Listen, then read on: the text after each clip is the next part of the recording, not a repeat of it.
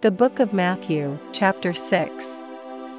Take heed that ye do not your alms before men, to be seen of them, otherwise ye have no reward of your Father, which is in heaven. Therefore when thou doest thine alms, do not sound a trumpet before thee, as the hypocrites do in the synagogues and in the streets, that they may have glory of men. Verily I say unto you, they have their reward. But when thou doest alms, let not thy left hand know what thy right hand doeth.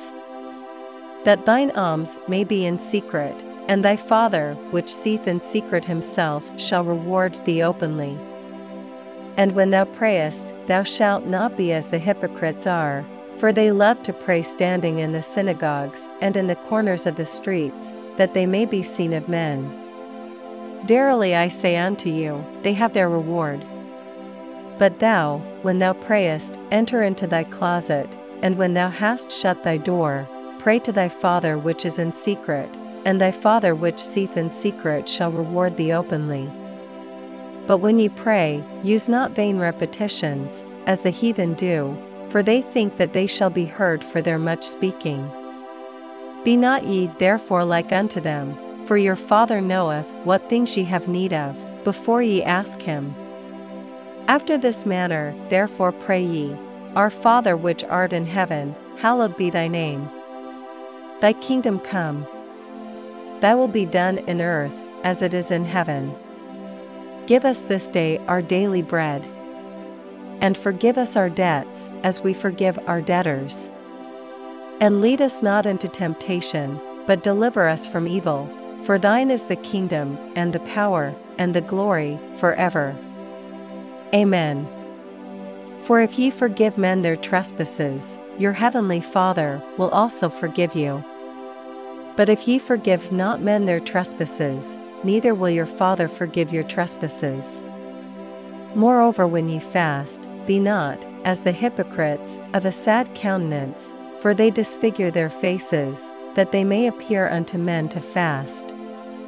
Verily I say unto you, they have their reward.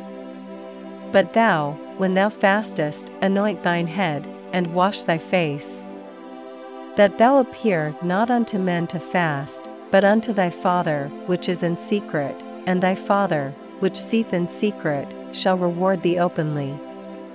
Lay not up for yourselves treasures upon earth, where moth and rust doth corrupt, and where thieves break through and steal. But lay up for yourselves treasures in heaven, where neither moth nor rust doth corrupt, and where thieves do not break through nor steal. For where your treasure is, there will your heart be also. The light of the body is the eye. If therefore thine eye be single, thy whole body shall be full of light. But if thine eye be evil, thy whole body shall be full of darkness. If therefore the light that is in thee be darkness, how great is that darkness! No man can serve two masters, for either he will hate the one, and love the other, or else he will hold to the one, and despise the other. Ye cannot serve God and mammon. Therefore I say unto you, take no thought for your life, what ye shall eat, or what ye shall drink, nor yet for your body, what ye shall put on. Is not the life more than meat, and the body than raiment? Behold the fowls of the air, for they sow not, neither do they reap, nor gather into barns, yet your heavenly Father feedeth them. Are ye not much better than they? Which of you by taking thought can add 1 cubit unto his stature? And why take ye thought for raiment? Consider the lilies of the field, how they grow, they toil not, neither do they spin.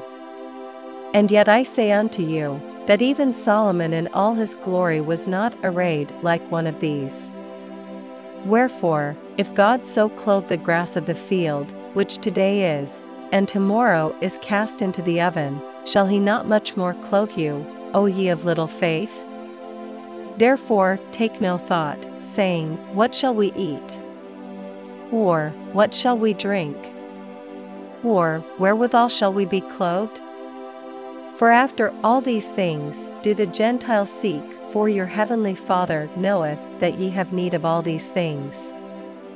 But seek ye first the kingdom of God, and his righteousness, and all these things shall be added unto you. Take therefore no thought for the morrow shall take thought for the things of itself. Sufficient unto the day is the evil thereof.